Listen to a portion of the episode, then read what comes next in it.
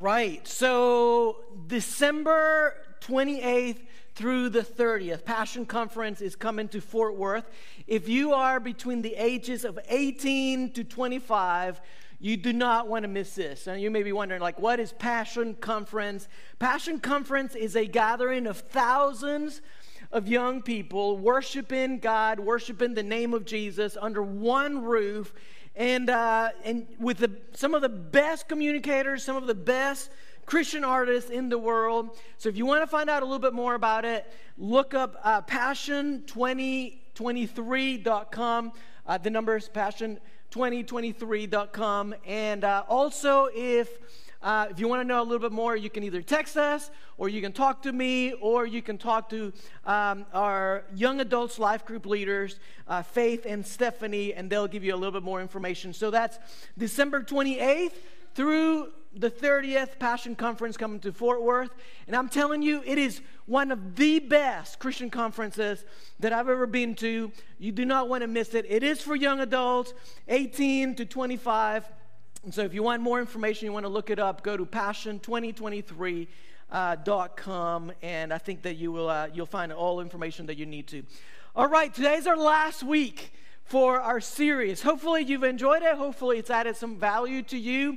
Uh, last week on, uh, on this series, asking for a friend, and I am going to cover what I believe it's the most difficult question that has been asked. And I'm going to share with you today the most, the single most difficult verse in all of the Bible for me to apply. And so here is here's a question. It's been asked in different ways. This one is the one that has actually risen to the top. And so hopefully, you know, it's not exactly because we have so many of these, but hopefully this represents the sentiment behind many of the questions that you've asked. And here's the question that we're going to be talking about today Why do bad things happen to God's people? Why do bad things happen to God's people? And the verse, if you want to follow along, is James chapter 1, verse 2. James chapter 1, most difficult verse for me to apply in all of the Bible. Uh, James chapter 1, verse 2. Often, when God's people suffer, they do it in silence. Did you know that? They, they isolate. We, uh, when, we, when we go through pain, excruciating pain, we do it for some reason, and I don't know why, what's the reason behind it, but we do it in silence, we do it isolated. And so, what I want to do today is I want to dedicate this message to a buddy, a friend of mine, who um, is going through a really difficult time. In fact, last Sunday, and I asked him for permission to share this, and he said that it was fine. Last Sunday, uh, after the second service, I actually, before the, the second service and after, I got a few texts, phone calls, and somebody in person told me, hey, um, did you hear about so and so? You need to reach out to this person. And I was like, no. And so I called him a couple of times after the second service. I texted him, and he reached back. He, he, he uh, called me back not long after that Sunday night, uh, last Sunday night, and I said, "Hey man, what's up, buddy? What's going on?" I've had several people who said that like I need to reach out to you. And he said, Pastor, and he told me that it was okay to share. He said, Pastor, the girl that I, uh, that I, that I fell in love with, um, the girl that uh, I was helping her get out of a bad situation, relationally, some, some violence and all of that. This girl who um, also struggled with some, some mental issues, some like difficult mental health struggles. This girl who I already had a marriage certificate. I was like, I was going to, like, we, we she was my fiance, like, we were going to do this. Um, she, um, she took um, a, a load, loaded gun and ended her life. And um, so I want you to know that this is not like some question out in the sphere. Like this is something that that we're dealing with even today as I speak, right? Now I want you to filter this message through your greatest pain, okay? Um, I want you to, I want you to kind of look at God's word and what God says to you today through that filter because I really believe that there's a message, a powerful message that God wants to communicate to you. And for you to be able to receive it, you have to understand that this is not just a question out there somewhere in the clouds. This is something that's as practical. Mean, even though the Bible was written years ago, this is something that will apply to you today like nothing else. And so, what do you what do you do? What do you tell a friend who who basically tells you that, right? Like, what, what do you tell a friend that's going through something that's so difficult? I just cannot imagine. I cannot imagine what how how painful this must be. And so, what I want to do is I want to share with you what I told him, and I want to share with you. Um, uh, I want to. I'm going to do my very best to answer this question. Okay, this is not an easy question to answer in 30 minutes. So, before we get into the scripture, I want to say three things real quick. Um, if, you're, if you have a friend, uh, or if you've had a friend, or you will have, I'm sure in the future, somebody that's struggling with something that's big, something that's major, something that's um, traumatic, um, I, I want to just three quick things. You can write them down if you would like. Th- three things to keep in mind. Number one, let's put it on the screen. Your presence and your prayers are more important than your words. Your presence and your prayers are more important than anything you could say in that moment. Number two, God's word is more important than your understanding. God's word is it, it, it, supersedes your understanding. And so in that moment, sometimes we're tempted to say, I, I, I understand you, I feel your pain. And I know that the, the heart behind it is that we want to we, we want to show empathy, right? And like, I, I understand. I don't think it's done uh, with bad intentions, but that's the worst thing that you could say in a moment like this, okay? Uh, they, they're not going to take it well when you say those words. I know how you feel. I, I know what you're going through. It's actually going to have the opposite effect. If you're going to say anything other than Scripture, Scripture is fair game, okay? But other than Scripture, if you're going to say anything, what you should be saying is, I'm so sorry. I don't come to you with quick answers. I, I don't come to you uh, with a three point outline. I'm not, I'm not coming with a fake response. Like, I, I, don't, I don't know. I can't imagine. I don't know how you're going through. So if you're going to say that, something, say that. Okay? And number three, never, this is so good, never try to make sense out of the situation while they're still in it. Never try to make sense out of this, that situation while there's, when, when it's super fresh. Their goal in this moment, their focus needs to be to survive it, okay? Not to understand it. They, there will be a time in the future when they will understand okay? They'll go back and, and in retrospect they'll see how god strengthened them through that and how god did some miracles through that season that was really difficult. But right now it's not the point it's not the time to say well at least they're in heaven. Don't say those words. I know that you mean well. Don't say that okay don't, don't, don't try to explain it. They're in an emotional, spiritual, mental, and physical fog. They cannot see clearly and they need time. Does that make sense? So, those just quick three things for you to keep in mind if you want to help somebody. Now, the question is why do bad things happen to God's people? Let's see what God's word has to say on this, okay? So, James chapter 1, verse 2. Listen to it. Consider it pure, help me out with that next word. Consider it pure joy. My brothers and sisters, whenever you face trials of many kinds, okay okay let's let's let's slow down just a tad okay because this you know when i first read this i'm like okay this eh, doesn't make sense okay this is one of the most difficult verses to apply in all of scripture Okay, so I want you to think about it. Okay, consider it pure joy when you're surrounded by all kinds of trials. The, the mental picture here is of a shark or sharks basically circling its prey You know why a shark circles its prey? It's because they're trying to get, they're trying to form a, a 3D picture of what they're about to t- attack. And so when you when you read this verse, what God is saying is consider it pure joy when you're surrounded by all kinds of attacks, when you're surrounded by all kinds of challenges and pain. Now, I don't know about you, but I consider it pure joy when I don't have stress in my life. Am I the only one that thinks like that? I, I consider it pure joy when I have no pain in my life. That's when I can say, Yes, thank you, Lord. I can praise you today. Praise the Lord. It's a good sunny day. I don't consider it pure joy when I'm going through difficulties, whether they're health, finances, relational. I don't consider it pure joy.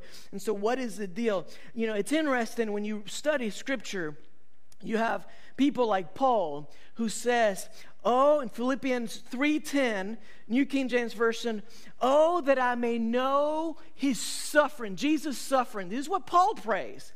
Oh, that I may, different translation, uh, English Standard Version, oh, that I may share in his suffering.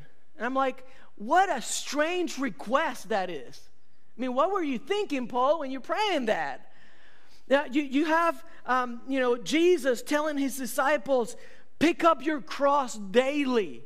In Luke chapter 9, verse 16, and, and follow me. I mean, who wants to pick up an instrument of death? Right? Because the, the, the cross back in the day was an executing chamber.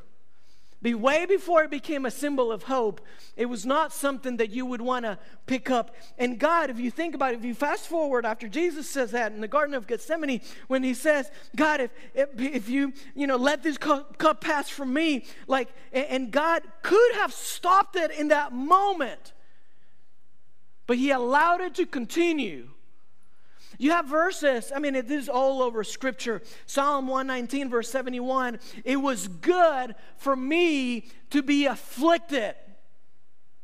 And so, what's the deal? What's the deal? Because some of you, you've, you've dealt with pain that I, I, I look at you and I know the stories. And I just don't know how you, I mean, how you show up and you don't give up on your faith and you don't give up on your God. You're, you're, to be honest, you're an inspiration to me when I hear the stories. And so there's things that you go through that's excruciating pain. And so, how and why should I consider my trials to be pure joy? It's a good question to ask. Seems kind of like an oxymoron. Well, let's look at what verse 3 says. Let's keep going. Consider it pure joy when you face trials. Verse 3, watch this. Because you know that the testing of your faith produces perseverance. In other words, your faith is being tested. It's probably one of the best illustrations that I've heard is the, of the, the silversmith.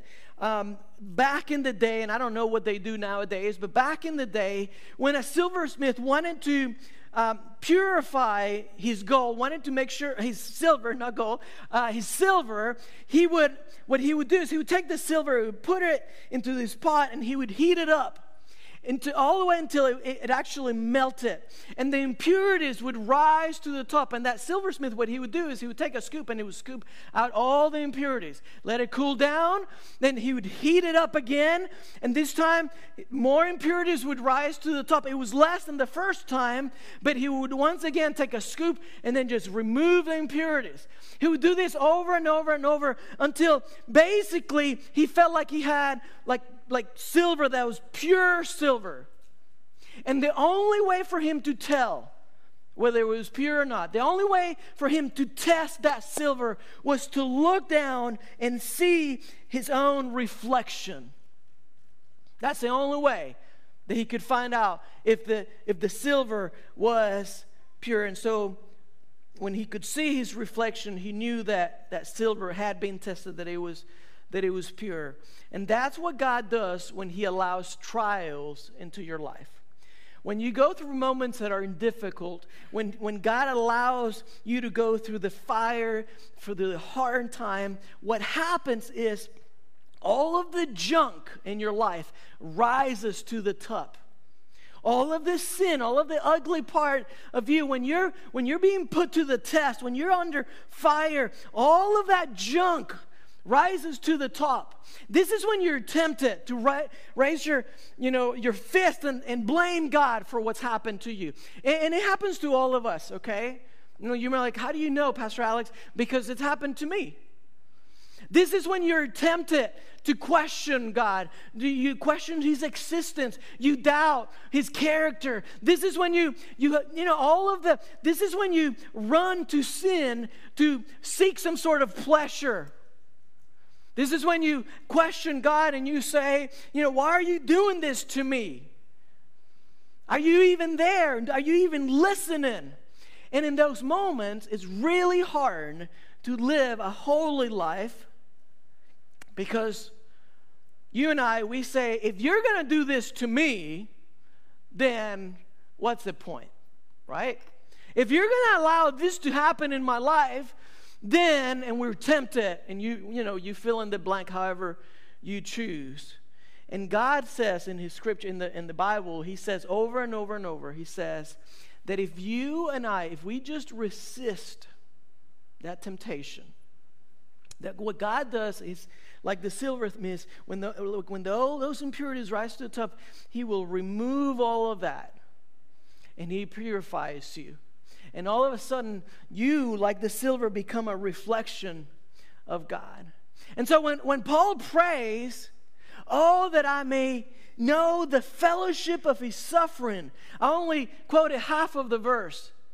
The second half is oh that i may know the power of the resurrection and so Paul understands that I cannot fully experience the power of the resurrection unless I understand the suffering of the cross. There is no resurrection without crucifixion.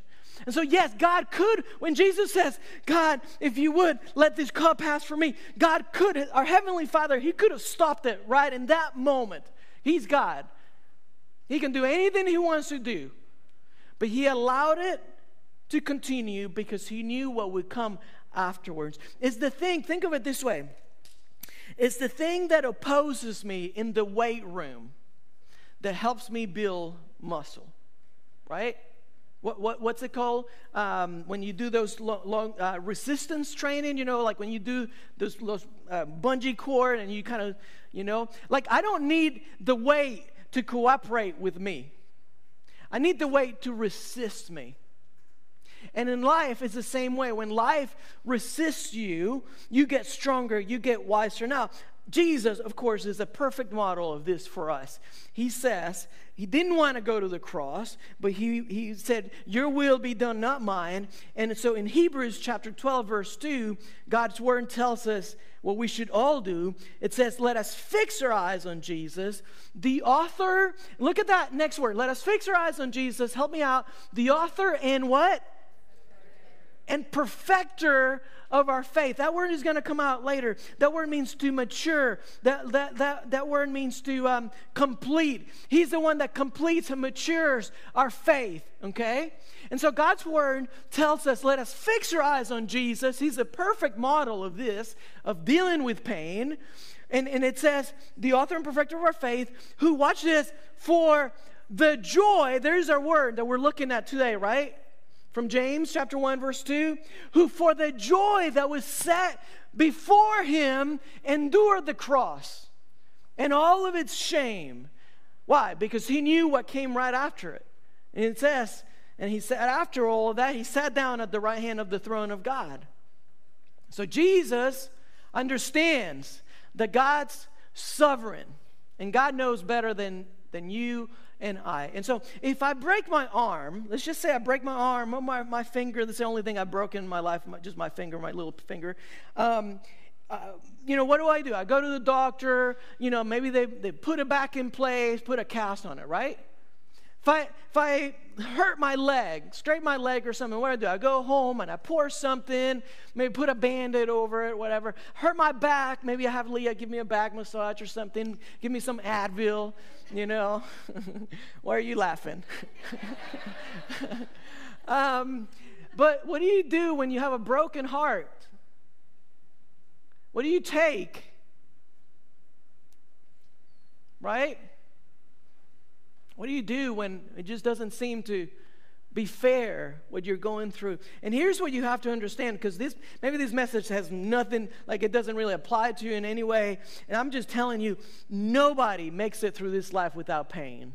So please take some notes. Because whether you like it or not, pain is coming.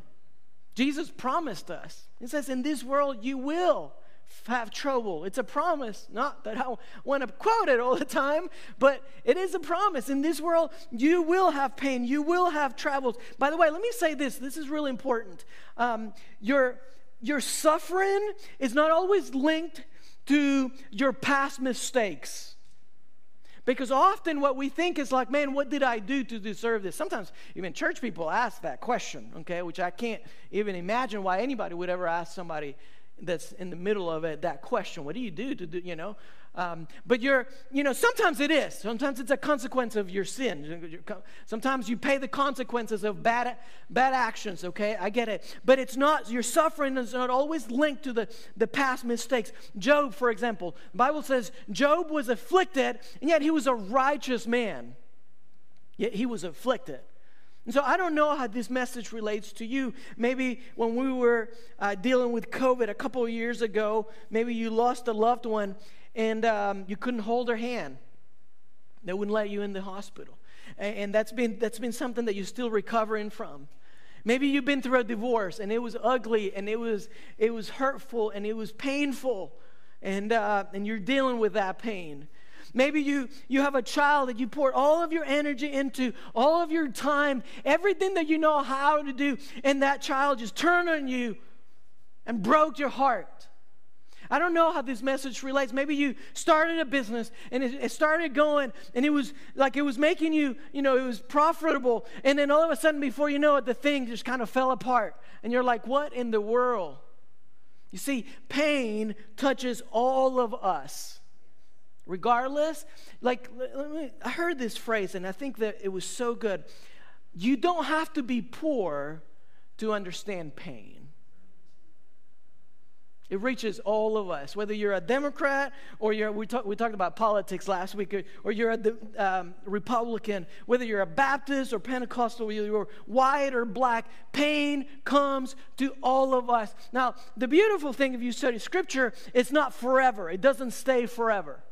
That's a, that's a good thing. But when you are, when you, not, in, no, not right in the middle of the pain, I already mentioned that early on, but when, when you get past the sur- surviving phase, the, one of the things that you should do is ask these two questions Lord, what can I learn from this? Okay? It's a good question to ask. Lord, what can I learn? And the second one is, what important tasks do you have for me that you allow me to survive this situation? It's a great question. God, I've made it. It's been a year. It's been two years. Okay, I'm alive. I'm here. Definitely not where I was a couple of years ago. I'm still healing, but God, I'm, I'm alive. What important task do you have for me that you've allowed me to survive this situation? It's a great question to ask. So let's let's finish up with the, the last verse, and it's gonna I'm gonna bring it all together here. I want you to think of it this way. Uh, I want you to think of it as a pressure washer. Have you ever seen a pressure washer? In my office, if you go right now into my office, I have a pressure washer. I brought it here probably a month ago, and I was trying to pressure wash some areas um, uh, in the church. And, and here's what I want you to, to know God is in the business of turning pressure into power. It's like a pressure washer. Like pressure washer, what does it do? It takes the water from the spigot, right? Puts it into a, a, a chamber in there and does its thing. And then it comes out, and that thing is so powerful that if I'm not careful, man, it'll, you know, it'll rip through your skin. Okay? That's what God does. He takes He takes the pressure that you've been through in your life and He turns it into power for His kingdom. God takes the mistakes of your life and He turns them into wisdom. The things that, man, that was brutal. How, could, how did I do that? What was I thinking? He takes that and He says, okay, I'm going to give you some wisdom because of what you learned. If you don't give up on Him, right?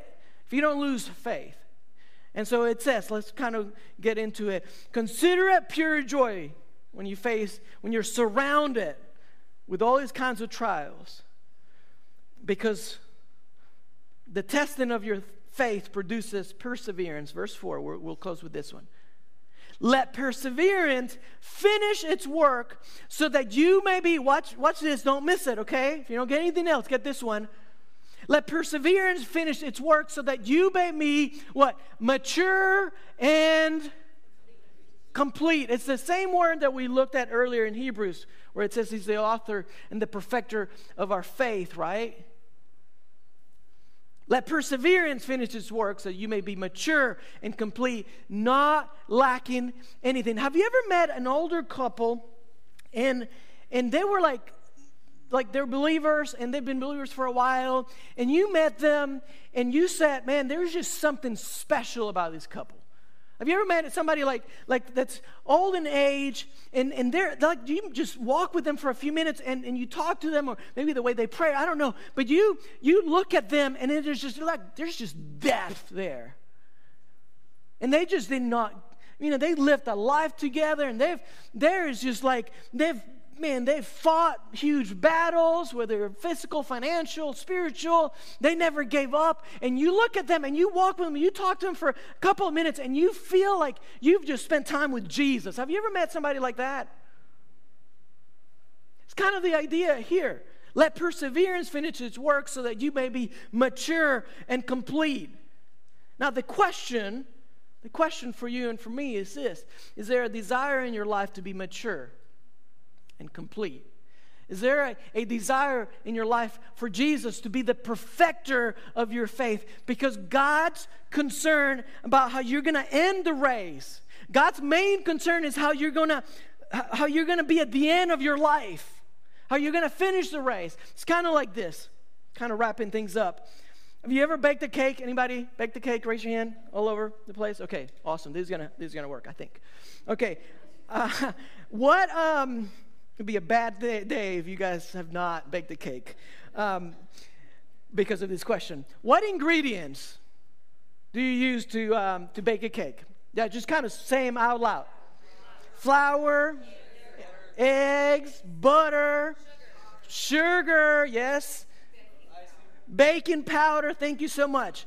Now, best part, cake mix, yeah. Um, so, that's how I do my cakes. um, what, what if what if I took a spoon of flour? I'm putting this make I'm gonna bake this cake, and I took a spoon of flour and I go.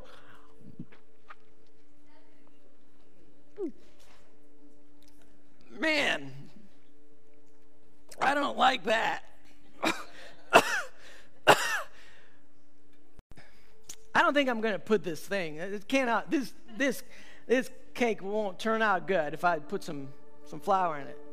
What what if I took have a stick of butter and I and I go, hmm, I wonder if I this cake needs some butter. And I suck on that for a little bit. Hmm, I don't think this cake needs some butter. I'm going to leave that aside.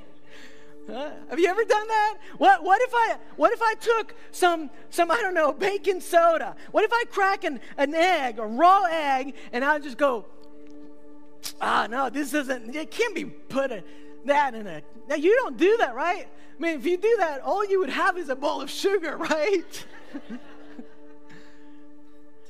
You don't care about that, each in- ingredient. What you care is you take the whole thing, you mix it, you put it in the oven, it comes out a completed cake. That's what you care about. That's what you're going for. And so, the same way is in your life. God's going to throw a lot of ingredients your way. And you're going to be like, Lord, Don't care for this one. You know, that's not.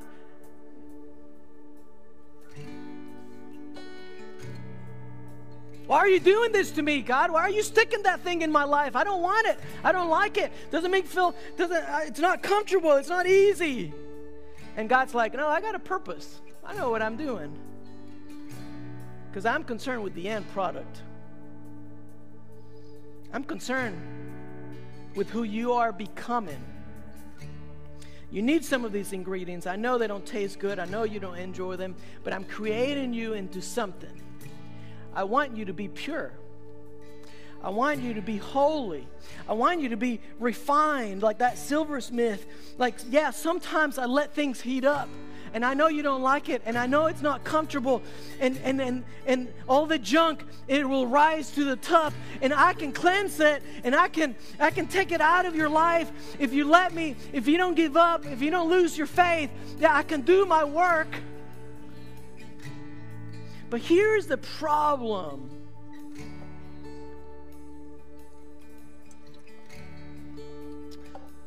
Here's the problem, church. Most of us don't care to be complete. Most of us don't care to be holy. God wants us to be holy, we just want to be happy. That's the honest truth.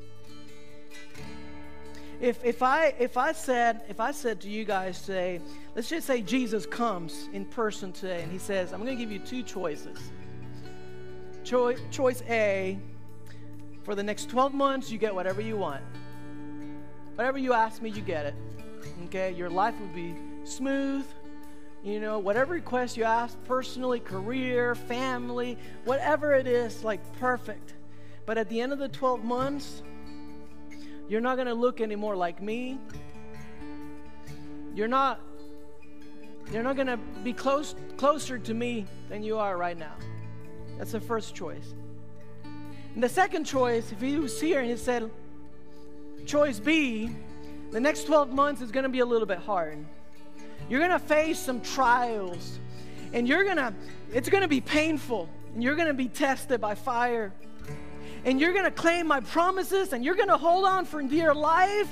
And at the end of the 12 months, even though things are not going to look exactly the way you want them, at the end of your life, you're going to you're going to be you're going to look a little bit more like my heavenly Father you're going to be a little bit closer to me.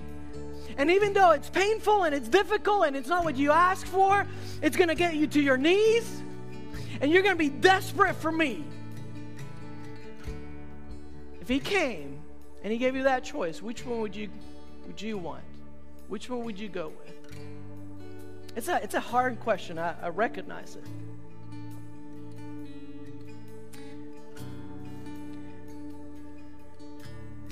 If your desire is to be like Christ at any cost, then verse 2 makes sense. Then you can you can apply verse 2. You can consider it pure joy when you face trials because they're going to make you more like him and there's nothing greater than that. It may be difficult, it may be painful, but you're you're going to be clinging onto God, you're going to be clinging onto his promises and you're going to become more mature, you're going to become more complete.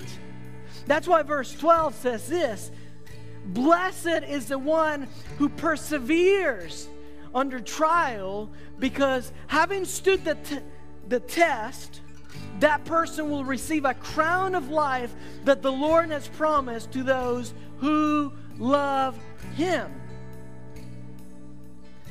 So the test, you can look at the test and you can say, I don't like it, I don't enjoy it, I'm not happy, I'm not comfortable, but God, I have joy in the fact that I am becoming more and more like you.